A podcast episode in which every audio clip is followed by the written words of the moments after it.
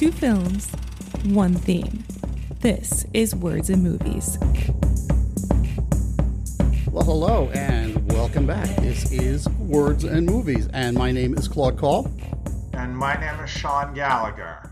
On today's episode, we're going to talk about two of the most influential science fiction movies ever made, both released, as it happens, in the same year Stanley Kubrick's 2001 A Space Odyssey, which he collaborated on with famed science fiction writer Arthur C. Clarke, and Franklin J. Schaffner's Planet of the Apes, based on a novel by Pierre Boulle.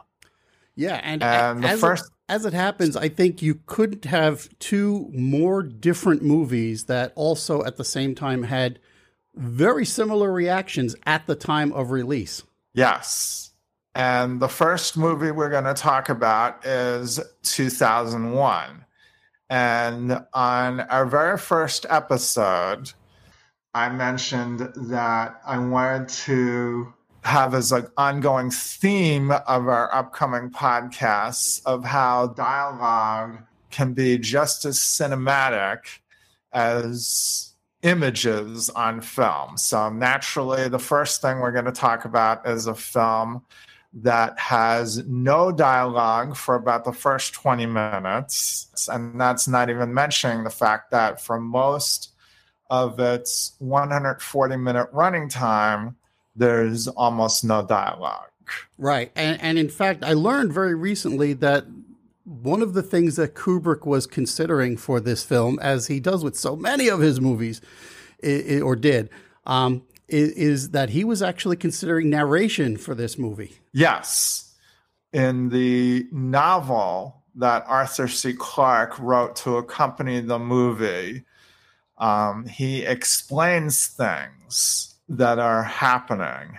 And Kubrick was going to include the narration, but then he nixed it, which Arthur C. Clarke was a little distressed by at first, but then he realized that it worked. It did, in fact. Okay, this is now now typically when I can synopsize a film, I can do it in you know a couple of short sentences. It's practically impossible with this movie. I, I tried and I tried and I tried. Nope, this one's going to be a long one. But basically, and I and I actually pulled this from a a review that somebody did um, on on uh, TiVo back when it was Rovi. But basically, it it's it's set down into four four chunks Okay, the first one you have is called The Dawn of Man, where you have a group of hominids that encounters a mysterious black monolith that is clearly alien to their surroundings. Um, one of them invents the first weapon by using a bone to kill prey. As he tosses the bone into the air, Kubrick cuts to a 21st century spacecraft that is hovering over the Earth. So we've basically jumped a couple of million years in technological development. Um, Dr. Heywood Floyd is traveling to the moon to check out the discovery of a strange object on the moon's surface. Go figure, it's a black monolith. As the sun's rays strike the stone, it emits a piercing, deafening sound that fills the investigators' headphones and stops them in their path. We jump ahead again 18 months to the third section of the movie, where you have astronauts David Bowman and Frank Poole, who are on their way to Jupiter on the spaceship Discovery. Uh, their only company is three hibernating astronauts and the Volkel man made HAL 9000 computer, which is running everything in the ship. When HAL malfunctions, he tries to murder the astronauts to cover his error, forcing Bowman to defend himself the only way he can. Free of HAL and finally informed of the voyage's purpose by a recording from Dr. Floyd, Bowman journeys to the fourth section of the movie, Jupiter and Beyond the Infinite, through the psychedelic slit scan Stargate to an 18th century room and the completion of the monolith's evolutionary mission. Okay. Some background here. Sure. About Kubrick and other things. Kubrick is not what I would call a consensus director, no. to put it mildly. Um, he has always um, divided critics, even back then. Pauline Kael dismissed this movie. Andrew Sarris, her biggest rival, was also initially dismissive until someone told him to see it under the influence, as it were. And then he wrote a correction to his original review and said that he now liked it. And Rock Hudson got up and yelled, What the hell was that? So 2001 may be the ultimate divisive Kubrick movie in that respect. As a matter of fact, when I was a teen, I was initially turned off by it. I was bored, given the fact that there was almost no dialogue, and I couldn't understand what was going on. And it took me another viewing to figure out what was going on, thanks to the fact that my father summed it up the way that you did. But I still wasn't quite sold on the last part, the Jupiter and Beyond part. But then after subsequent viewings, it did take a hold of. Okay.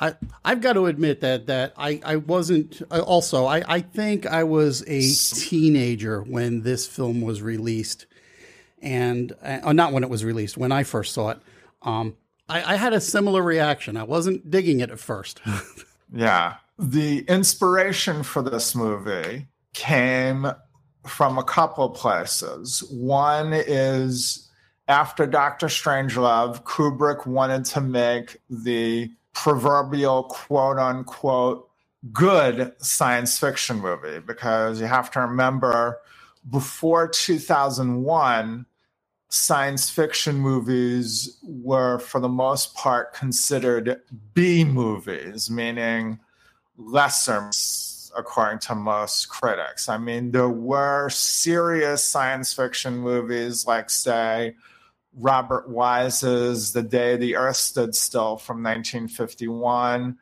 and uh, Don Siegel's Invasion of the Body Snatchers from 1956. But that was still considered a B movie for all intents and purposes. So Kubrick wanted to go further. For starters, he wanted to make a movie that was, even though it was about alien contact and space travel, seem as scientifically feasible as possible. So he consulted with a lot of people among them Arthur C. Clarke, who he was told was the best hard science fiction writer around. And Clarke had written a short story called The Sentinel back in 1948 about people on the moon discovering a monolith type shape on the moon that sent a signal back somewhere. And more importantly, was a sign of intelligent life outside the earth in the universe. Right, and if I'm not mistaken, the the Dawn of Man section of the film was actually partially based on another one of Clarke's stories. Do I have that right? I believe so. Yes, although I don't happen to remember the name of that story right now. Mm-hmm. And he also watched documentaries about space as well as um, Japanese science fiction movies. And one movie in particular that was very influential on him, which was from the National Board Film Board of Canada, was a documentary called Universe, which was narrated by Douglas Rain, who is the voice of Hal. Uh-huh. That was one major influence on the movie, aside from what Clarke wrote. And what Clarke and Kubrick did was they worked on the movie and the novel separately. Clarke has said that the film is Kubrick and Clarke, while the novel was Clarke and Kubrick. And there are some distinct differences between the novel and the film. For example, in the novel, they go to Saturn but Kubrick and his team of visual effects crew, which included Douglas Trumbull, who did effects for Close Encounters of the Third Kind, among other movies, couldn't figure out a way to get Saturn's ring to look good on film. So they changed the location of the mission that David Bowman and Frank Poole go on to, to Jupiter. And another major change from the novel to film is that the way that Hal decides to, or the reason why Hal decides to turn on everyone is left unexplained in the movie. In the novel and in the subsequent movie sequel, 2010, we learn that Hal was not comfortable with the fact that he was keeping the real purpose of the mission from the rest of the crew. And so this was his way of not having to keep that secret from the crew. It occurs to me also that that this was I think was it Trumbull's first big um special effects movie? Yes. Okay. And I, I have to wonder if he wasn't inspired by his experience here to really go for making the Saturn's rings look good when he did Silent Running. I would imagine so, yes. Yeah. because that's a spectacular and, scene. Yes. And the scene in the movie where Hal is reading the lips of David Bowman and Frank Poole when they're talking about possibly having to shut Hal down was not in the book, nor was it in the original script. That Kubrick and Gary Lockwood, who played Frank Poole in the movie, independently came up with because the scene that was in the script wasn't working, and Lockwood was feeling very frustrated about that and he went away and thought of this and came back to Kubrick. And it turns out Kubrick was thinking along similar lines. And given the fact that Kubrick was noted for being a perfectionist who wanted to stick to what was in the script, that was something pretty unusual. Sure, but it did work. And I think Clarke was a little bit worried about it at first, and well, it turns out we've got software that can do that sort of thing nowadays. So it wound up yes. being a little bit more prescient than uh, I think even Clarke anticipated. Yes. Now, uh, there are other little details that are different from the novel and the movie. For example, in the movie, when you see David Bowman and Frank Poole eating, they're sucking on straws from what are essentially food compounds. Where in the movie, uh, in the novel rather, they're actually eating real food.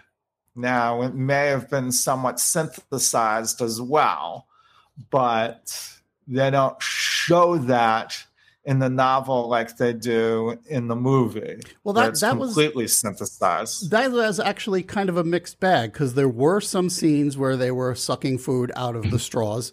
There was at least one scene because I and I'll get to this in a little bit more detail in a minute, but there's one scene where you see Dr. Floyd and a couple of people eating sandwiches but there is yes, also that's scene, when they're going to the monolith. Right, but also when they're watching the BBC interview, they're eating with forks, this like paste-like food. So there, there, right. there, there's different versions of that. And in fact, when they're on the way to the monolith, there's you don't quite see it. They they cut just before it happens, but also um, Heywood and company are about to drink coffee out of cups because you right. at least got some gravity on the moon. And I was kind of wondering how they were going to do liquid pouring out of a pitcher, and they just mm-hmm. cut away right before the fluid started to move. Mm-hmm. Yeah. Now, speaking of gravity, obviously, there have been a lot of changes in special effects and visual effects from 1968 to now.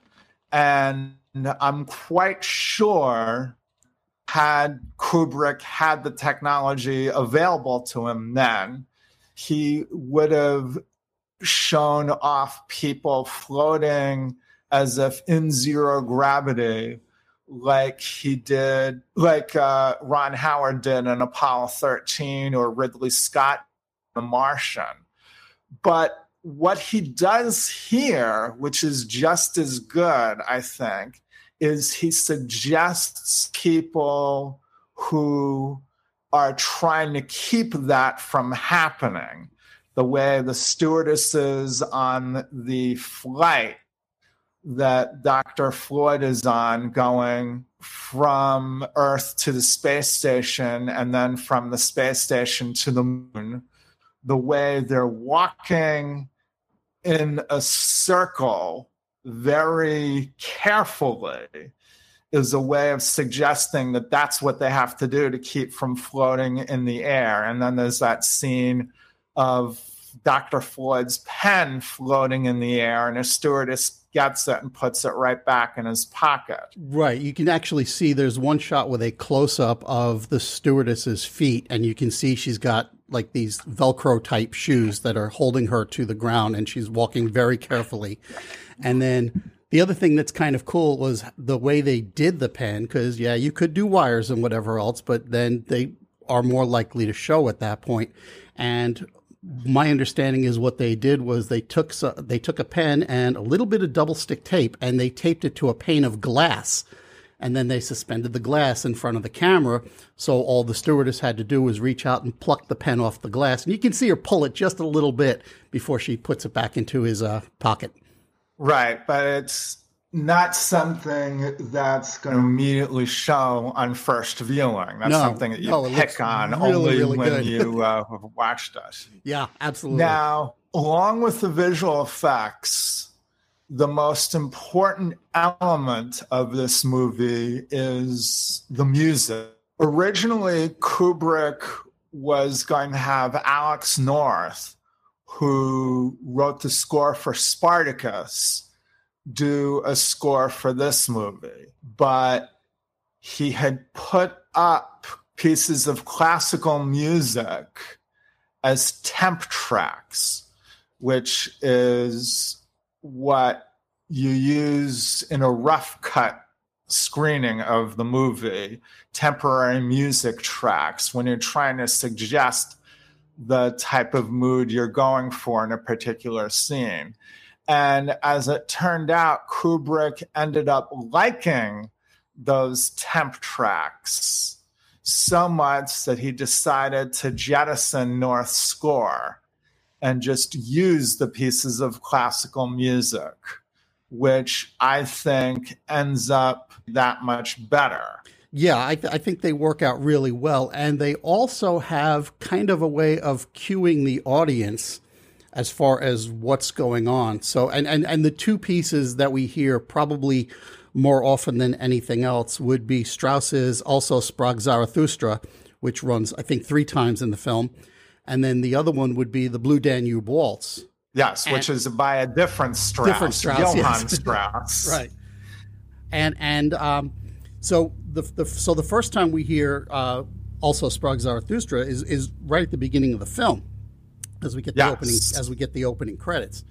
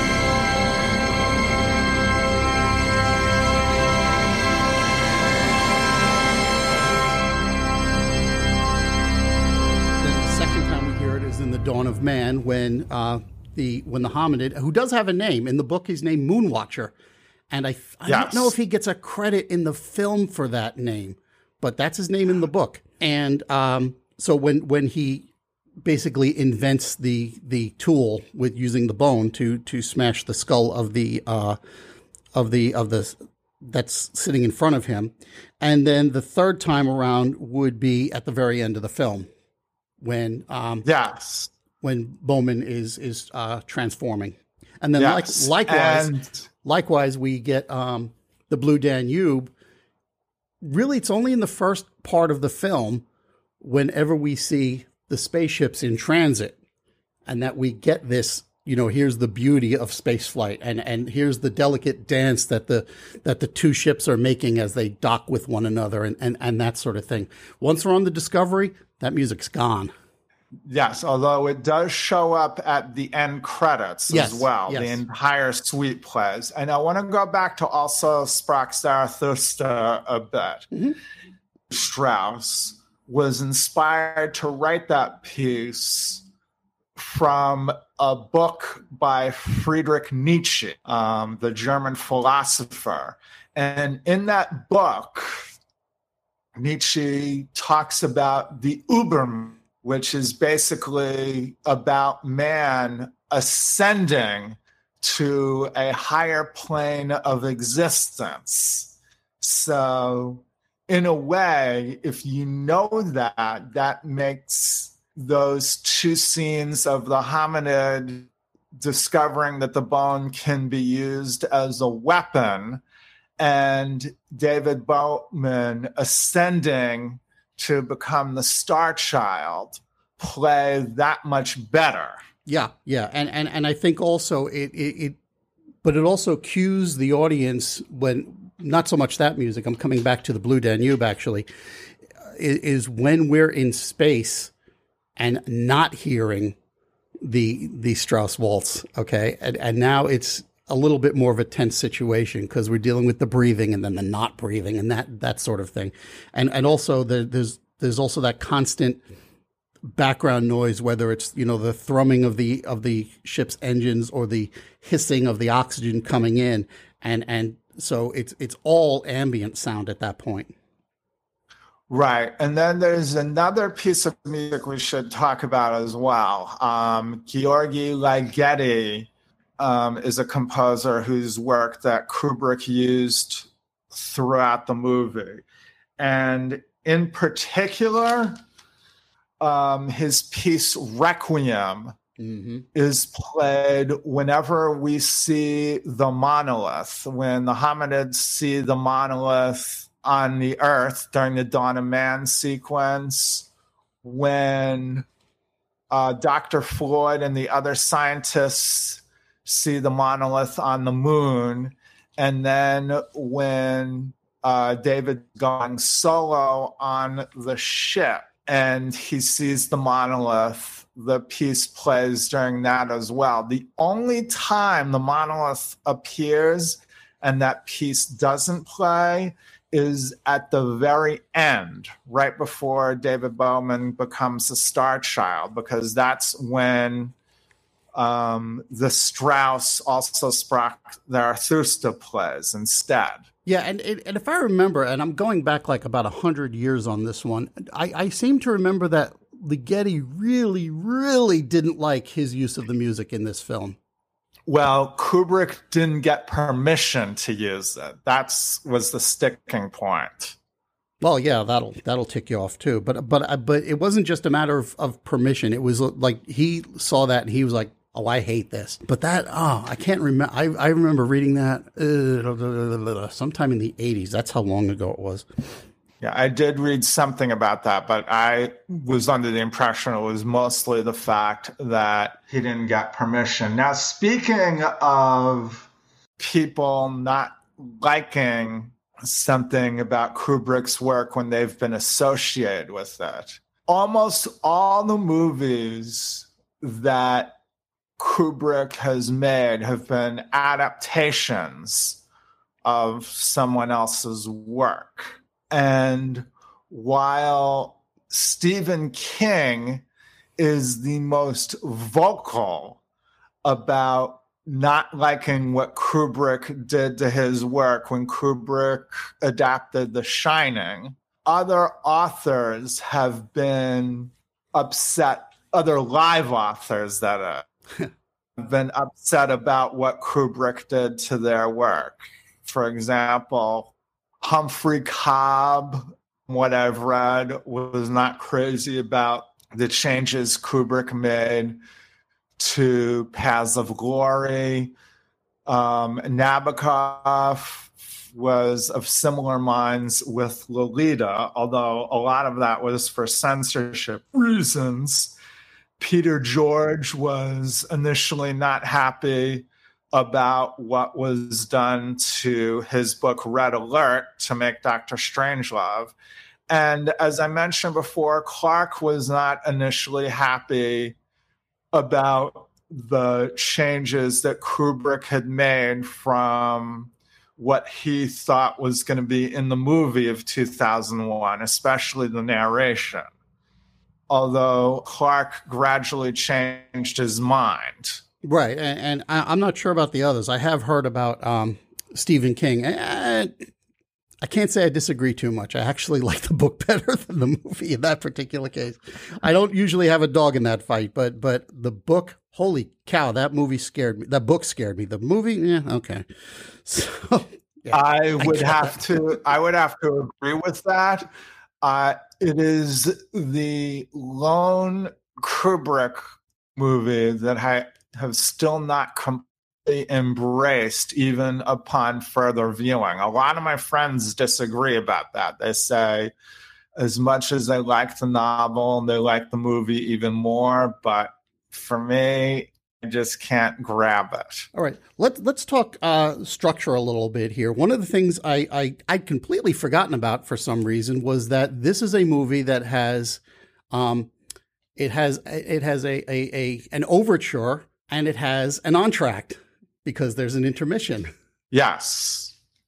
And while the overture is not, you know, I here's the thing is, is I actually like movies with that sort of thing. Overtures, if you're for me, a good overture tells you a lot about the movie without telling you everything about the movie. And while it doesn't seem that way on its surface, well, that's pretty much what this music does in this particular case. Yes, it is very dissonant when you first hear it. Now, you know, when I think overture, I think of Broadway musicals because m- most musicals back in the day would have an overture that generally played bits and pieces of the songs that you'd hear throughout the rest of the show.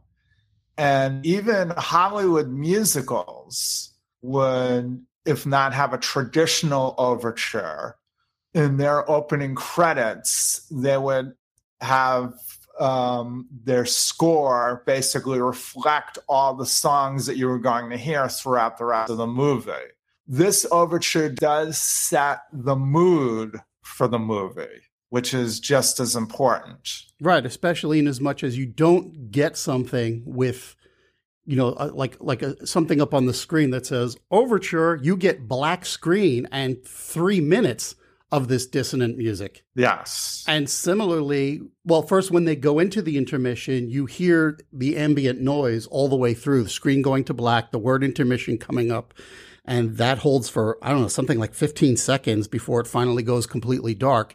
And then when they come back again, again we've got black screen, and I'm pretty sure it's the same music as we come back from the intermission.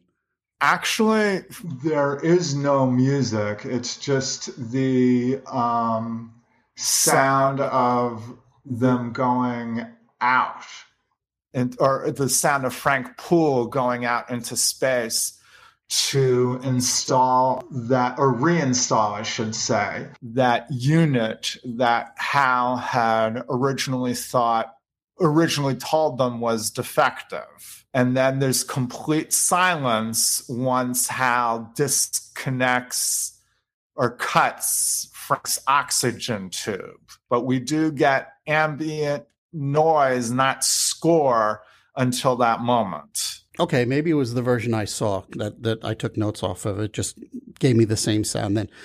Um, and then the other thing is is the we we talked about this briefly before was the dialogue. There's no dialogue for the first 20 minutes. There's no dialogue for roughly the last 20 25 minutes.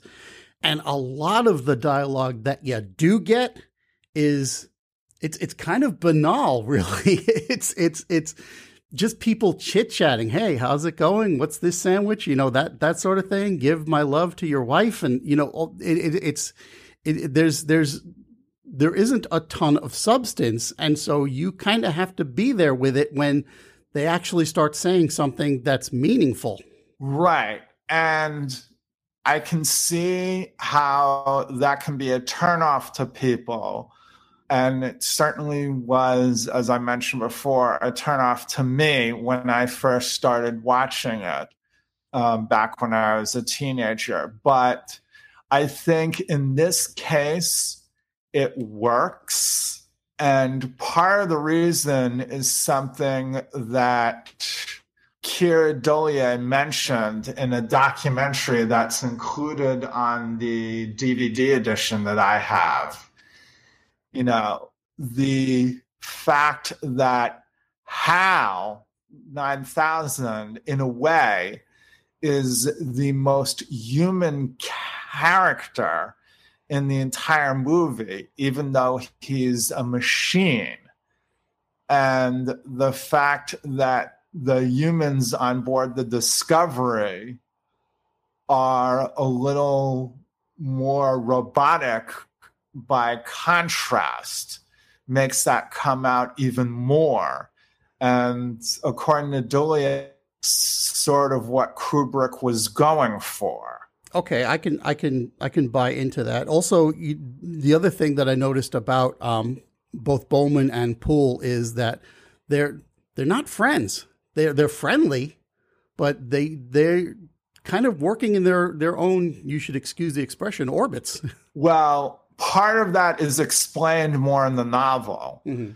Um, the fact that Bowman is up during most of the time when Poole is sleeping, and vice versa. So, for example, in the movie, when Poole is playing chess with Hal or getting the message from his parents, or when Bowman is showing how the drawings he's done and they're talking to each other about the mission. In the novel, it's shown that the other one is sleeping. The only time the two of them are basically talking together aside from the interview that they do with the BBC newscaster, who, by the way, was played by a real BBC newscaster at the time. But the only time they're really together is when Hal brings up this supposedly defective unit and they have to work together.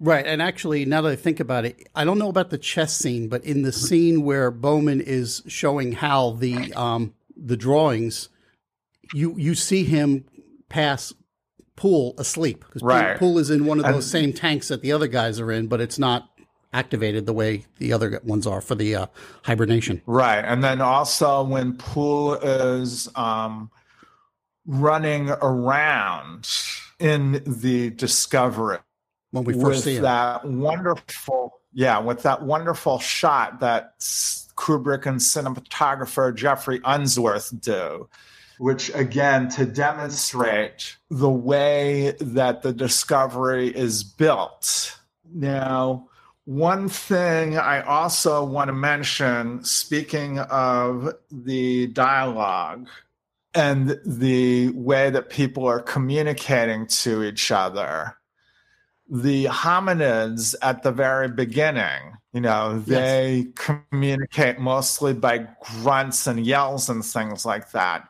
But you can catch what they're basically indicating to each other.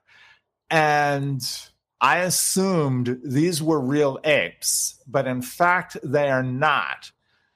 Are a group of mimes that Kubrick hired and basically told to act like apes, and they're in very realistic ape makeup and costumes so that they look convincingly like apes and they move like apes and I don't know if they sound like apes particularly, but they certainly walk like apes. Right, and well, there there are a few scenes where they do in fact sound like apes because they are using ape sound effects. So, right now, Kubrick is known as a very pessimistic, very cold filmmaker. And certainly, Doctor Strangelove, Paths of Glory, Clockwork Orange all bear that out. And there's a review or not an interview that he gave to Rolling Stone when he was promoting Full Metal Jacket that indicated that while he doesn't mistrust sentimentality, he's always aiming for what's true. And if sentimentality and emotion don't feel true, then he doesn't want to use them. But at the same time, as dark as the story gets, and you can't get much darker than a computer on a spaceship trying to kill off all the humans on board. But at the same time, I think there is something very emotional and oddly enough, optimistic about the movie. The fact that David Bowman becomes a star child at the end, the fact that we know that in the movie, at least one human connects to an alien race out there is in a way very optimistic and very emotional. I know sometimes I get the feeling of Calvin in the old Calvin and Hobbes comic strip, where he says that the surest sign that there's intelligent life on other planets is that none of it has ever tried to contact us yet. but in this movie, alien life does contact us and we end up contacting alien life. And that I think is a sign of hope in a Kubrick movie. Right. And and similarly, there's you've you've got a couple of scenes where characters basically have to swallow their emotions. They they don't want to give the store away here. And I'm thinking specifically about um, when Bowman first asked Poole to go into the pod so they can plot the possibility of having to disconnect Hal. So then later on, when we have this scene. Open the pod bay doors, Hal. I'm sorry, Dave. I'm afraid I can't do that. What's the problem? I think you know what the problem is just as well as I do. What are you talking about, Hal? This mission is too important for me to allow you to jeopardize it. I don't know what you're talking about, Hal. I know that you and Frank were planning to disconnect me. And I'm afraid that's something I cannot allow to happen.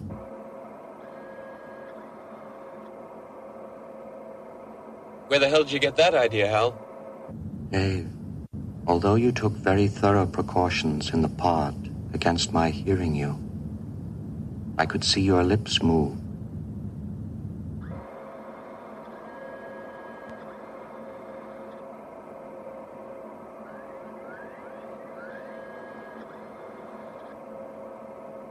All right, Hal. I'll go in through the emergency airlock. Without your space helmet, Dave, we're going to find that rather difficult. Hal, I won't argue with you anymore. Open the doors. Dave, this conversation can serve no purpose anymore. Goodbye. Hal? Al. Hal. Hal. Hal.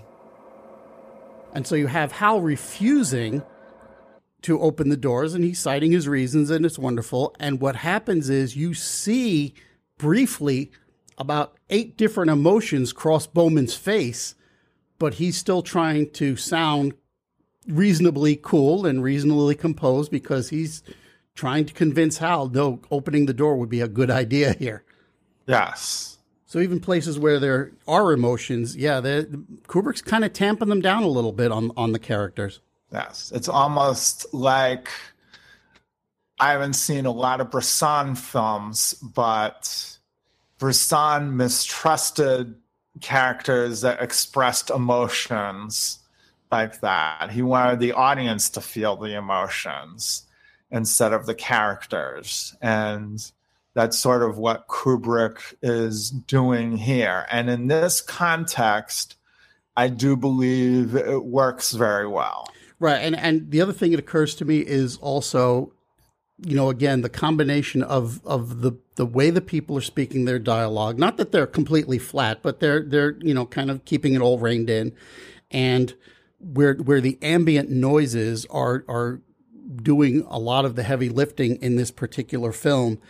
And the only time you get something that's more than that is there, well, there's two places. One is close to the beginning of the film when the monolith puts out its signal, okay, and you get that high whine for several seconds before they cut away to the Jupiter mission. And then the second place would be when Hal kills the other crew members, and all of a sudden the alarms start going off and nobody's there to hear them. So you get the beep, beep, beep, beep, beep, and it's wow, that's piercing because you're so used to everything being so much lower until that point. And so you get the beep, beep, beep, and then you get the second beep as life functions are terminated. But other than that, nope, not so much. Wow, is trying to communicate as well the silence of space. Again, that's a reaction to the science fiction movies that had been made before then. All right. Is there anything else so, special you'd like to bring up as far as this film is concerned? One other thing I'd like to say in summing up like a lot of his other movies, 2001 has been analyzed by a lot of intellectual critics. And in the, that Rolling Stone interview I mentioned, Kubrick said about his movies in general that he didn't like when people overanalyzed or over intellectualized his movies, that he wanted people to experience them. Okay, so now we're going to move on to the next movie in the program, which is the original Planet of the Apes. Yes, and fortunately, this one is a little bit easier to synopsize. Um, we have Charlton Heston starring in this film as George Taylor. He is one of several astronauts who are on a very long space mission. The spaceship crash lands on a planet that seems to be, at first, devoid of intelligent life. Uh, soon they learn that the planet is ruled by a race of talking, thinking, reasoning apes who hold court over a rather complex and multi layered civilization. Um, but in this society, human beings are inarticulate primates and they're penned up like animals. Um, when leader and uh, Dr. Zaius discovers that the captive Taylor has the power of speech, he's horrified and he insists that the astronaut be killed. But ape scientists Cornelius and Dr. Zira risk their lives to protect him and to discover the secret of their planet's history that Dr. Zaius and his minions are guarding so jealously. And in the end, it is Taylor who stumbles on the truth about the planet of the apes. The movie is based on a novel, as I mentioned at the beginning, by Pierre Boulle, who is a French writer who also wrote The Bridge on the River Kwai novel, which was made into an Oscar winning movie. And the novel and the movie are somewhat different. For starters, the novel is set in the not too distant future, whereas the movie is set in the 39th or 40th uh, century. 3978, according to Taylor's chronometer. 3978, yes. And another thing is that Taylor's name is different in the uh, novel. And while there are a couple of characters who keep their names, Zira and Cornelius and Nova, the woman that Taylor connects to in the movie, who in the novel actually speaks, she doesn't speak at all. But the society is much more advanced on the planet in the novel. Now, the reason why that was cut down to a more primitive society in the movie is simply because of cost. Rod Serling, in his original script, had written for the ape society to be advanced, but they couldn't afford to shoot it that way. So Michael Wilson, who was one of the writers on the movie version of Bridge on the River Kwai, as it happens, although he wasn't credited till much later because he had been blacklisted at the time, he rewrote the movie make the ape society be more primitive so that they could afford to make the movie. Yeah, well, it's it's a mixed bag and it's almost a it's almost a plot hole because you see things like paper and pens and there's got to be some means of doing it and there's no way you're doing it in the Flintstone village over here. You know, it's almost as though there's an implied more advanced society somewhere else and this might be like i don't know like an out village or something like that.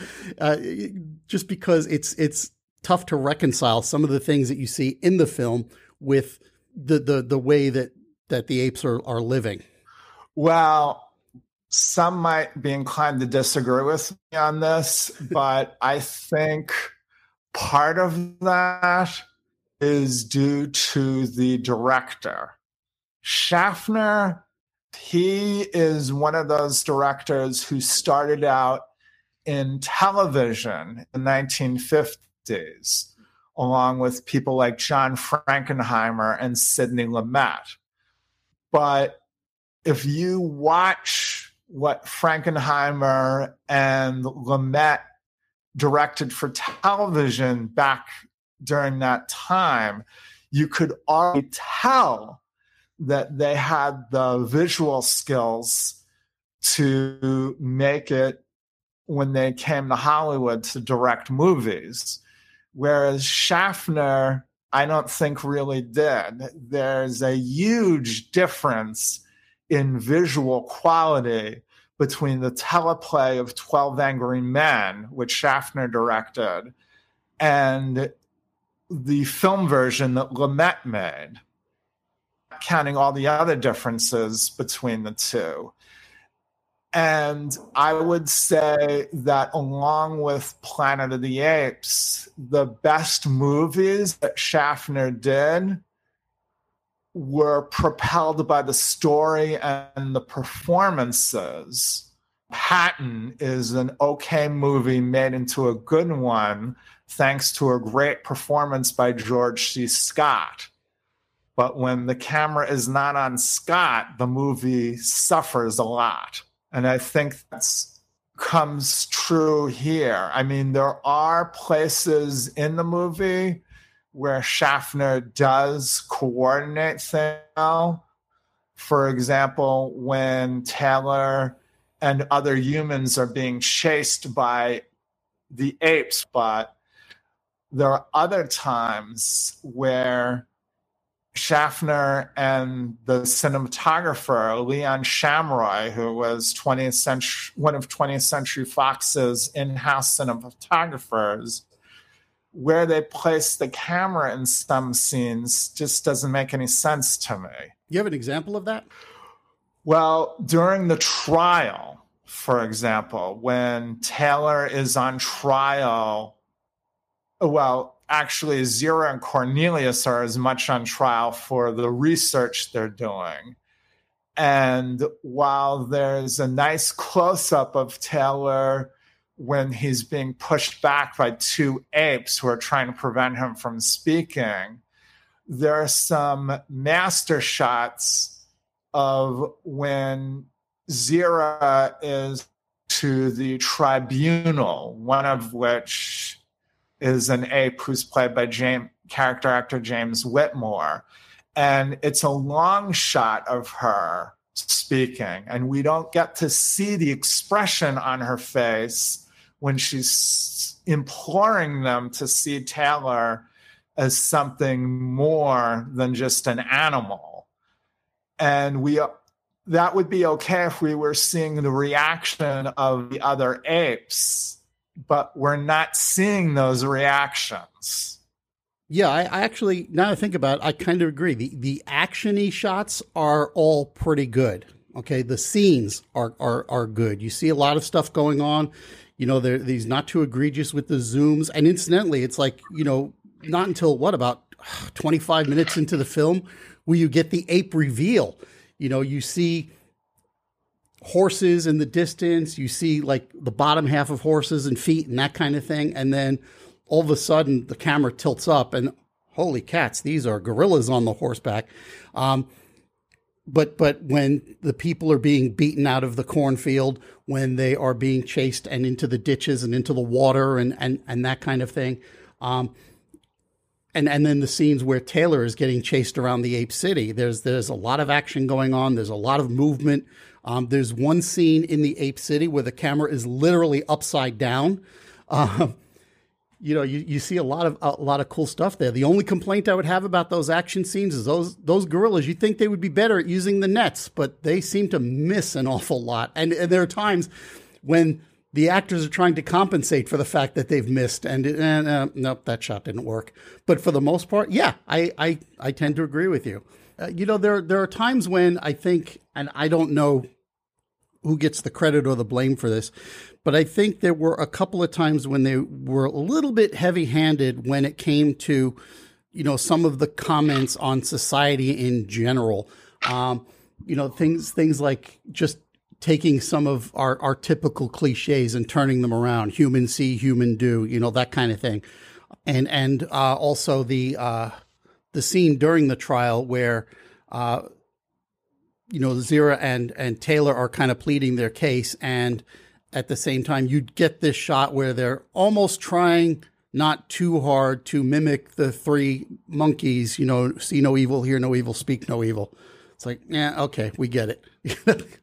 Well, that was actually an improvised moment that the three actors did, and Schaffner liked it and kept it in there. So that's not the fault of the writing. Although, according to one of the producers on the movie, Mort Abrahams, um, he was an associate producer. Another writer was brought in to rewrite some of the dialogue after Wilson had done his script. And he added a couple of lines that sound pretty clunky today.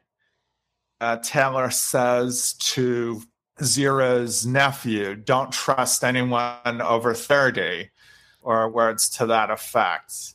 You know, that when you have Charlton Heston who at the time admittedly was a liberal, but later became one of the most conservative actors working in Hollywood. That line doesn't work anymore. Well, it, and and also it was it was it was a '60s cliche. Really, it was some one of those things that you would see on you know buttons and and, and that kind of thing. So again, it was a means of you know taking a common phrase and just you know using it for a slightly different purpose. Now, one very good part of the movie is Jerry Goldsmith's score. Um, Jerry Goldsmith was one of the best composers to work in Hollywood. and does a lot of different things with drums and then also dissonant sounds, especially when Taylor and the other crew members at the beginning are walking on the planet and you see the shots of those scarecrows, which indicates to us that something bad is going to happen. Right. And of course, they ignore the scarecrows, forgetting the fact that they are the crows. but but but, uh, yes. but yeah, I, I, think the only place for me anyway where where the musical end of the soundtrack doesn't work, and I'm guessing this is not Goldsmith's fault specifically, is when they do the reveal of the female astronaut and we see that she's dead, and you get that weird screechy note for a couple of seconds. Yeah, that was kind of overdoing it, but because it was only a couple seconds long, just about the length of the shot. I didn't dwell on it too much. Now, getting back to the apes again, um, John Chambers was the man who was responsible for the makeup on the apes. And he won uh, Oscar that year for the makeup. And although you could argue over which is better, the ape makeup in 2001 or the ape makeup in Planet of the Apes, I would have to say it's done very well. The only complaint you might have is that their mouths don't always move a lot. But other than that, I thought it looked very good. Yeah, I, I think it looked good too. And and the other thing, and I, Roddy McDowall picked up on this immediately, but you can see in some of the characters when they're not necessarily doing anything, the the the ape makeup looks a little more mask like. And and Roddy McDowall kind of figured out that no, you've got to be like moving little elements of your face the whole time. So you'll see him just kind of like wiggling his nose or moving his eyebrows or doing some kind of business with his face so that it is always in motion, which you don't always catch with, with some of the other actors. Now, McDowall, we should mention, plays Cornelius. Yes. And Kim Hunter, who I also very good, is Zira. Yeah, actually, there there were a so, few and, a few and, names in this film. Yes, um, James Whitmore, as I said, he's a character actor. He was in The Asphalt Jungle. He was in Kiss Me Kate. He plays the head of the tribunal. And originally, Edward G. Robinson was going to play um, Dr. Zaius, but he declined, and Maurice Evans was um, the actor who played Zaius. Right, and, and again, I think I think he did a, a fine, fine job of it too. Yes. Now, the biggest part about the movie that everyone remembers is the ending. Oh my God. I'm back. I'm home. All the time. We finally, really did it. You maniacs! You blew it up! Oh, damn you! God damn you all to hell!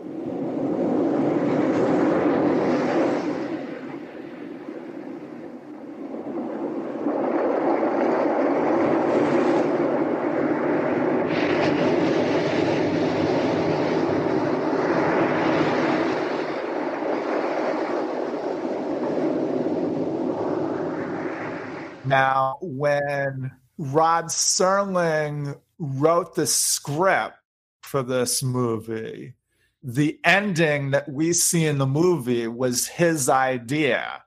And although um, the script, as I said, was rewritten to change the way the ape society was, they kept that ending and even knowing that it was partly taken from not just the book, which has a surprise ending in a different way, but also a Twilight Zone episode from the first season called I Shot an Arrow into the Air, which is also about a um, spaceship landing not where they thought they landed.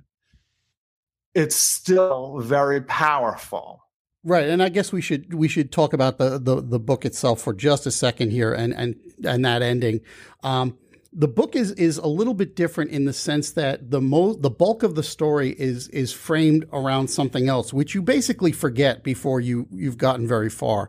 But the story that's being told is is a found manuscript. There are a couple of astronauts out in space, and they find this this manuscript, and they read through it and they get to the very ending and they decide it is complete nonsense. Nobody would ever believe this. And it turns out that the astronauts themselves are apes.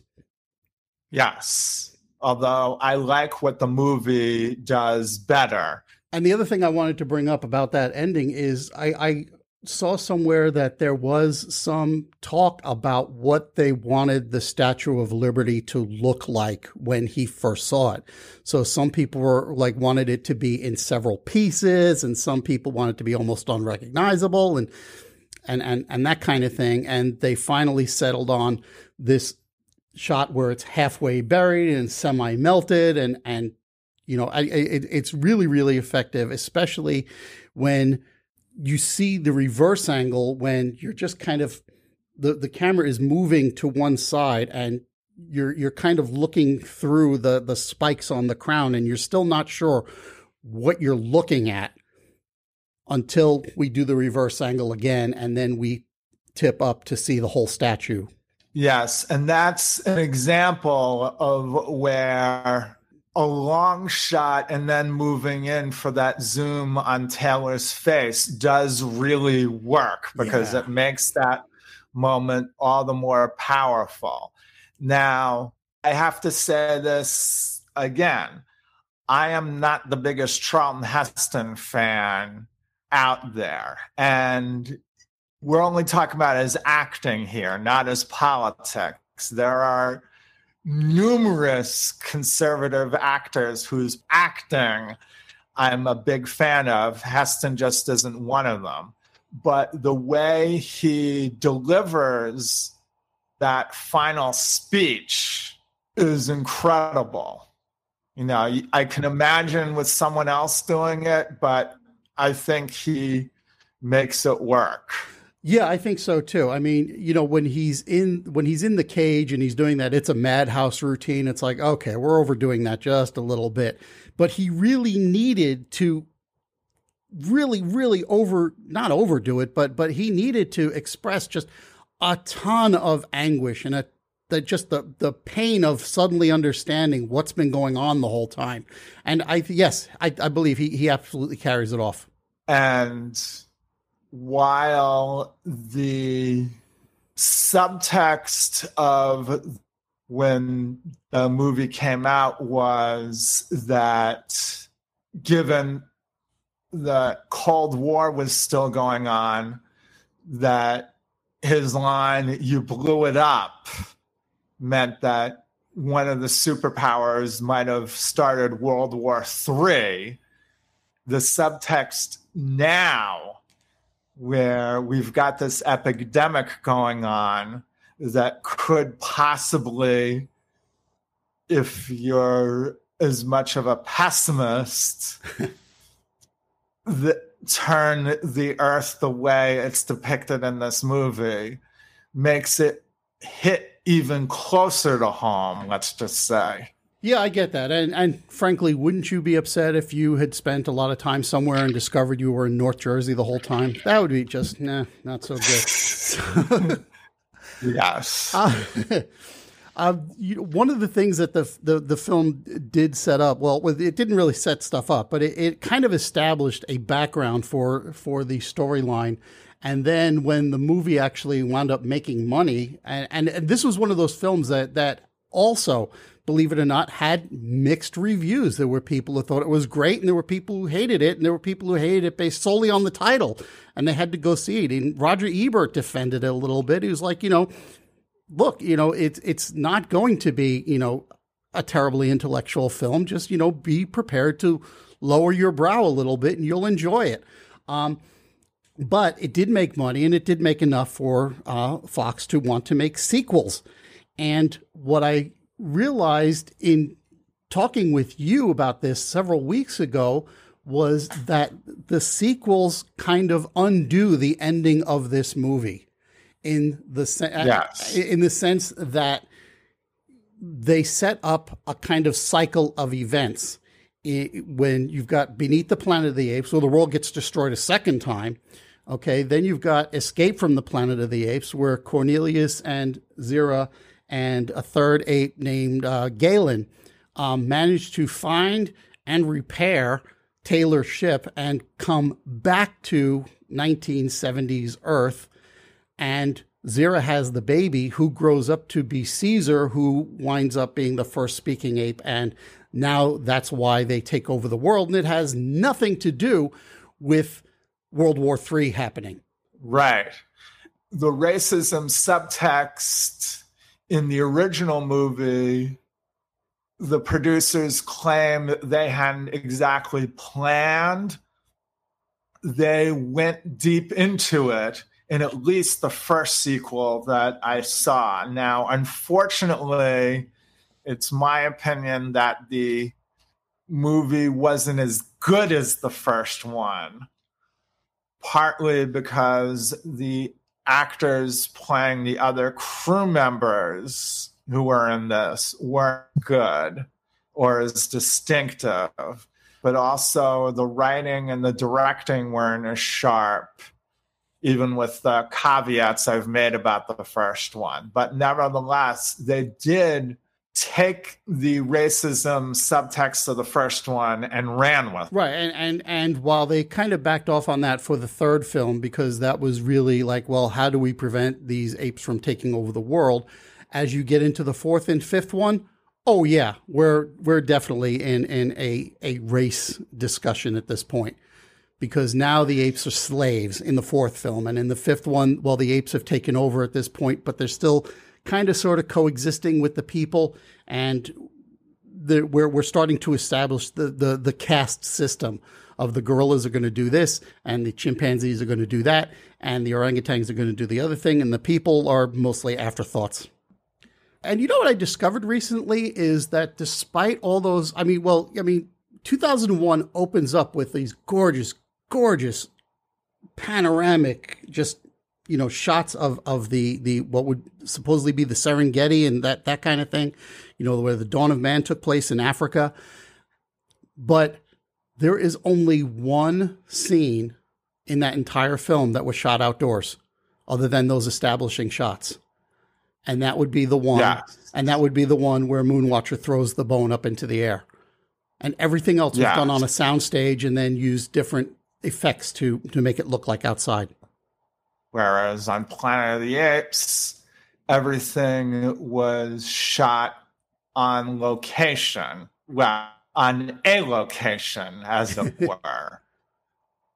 Yeah, we got all that. That that was it. Was it Lake Powell? I think, and um, and Grand Canyon porn there. It was a whole bunch of beautiful, again, also, but desolate type uh type footage. So, any final thoughts on that on Planet of the Apes before we wrap this up? No, I I, I think uh, I I think I've pretty much done my bit there. Um, I, I I just wanted wondered if if you had any thoughts about like the two of them together, considering like just how remarkably different they are in their outlook, despite coming from roughly the same period of time, and both of them also kind of took a long time to make. You know, uh, uh, 2001 was actually finished shooting in 67 and they just had to do like a couple of hundred effect shots to get the thing ready for release in 1968 and i think similarly uh, planet of the apes went through a long development period as well if i remember correctly. So they both had they they both percolated for a little while and still managed to start in similar places and yet end in similar places and still have very very different outlooks I think these are these two movies here are an example of how movies can be both a product of their time and yet, if they work, be timeless. You know, 2001 was made during a time when the US and the Soviet Union were both planning trips to the moon. I'm sure you've heard the old joke about how Kubrick was actually behind faking the moon landing, mm-hmm. but because he's such a perfectionist, he actually went to the moon to fake the landing.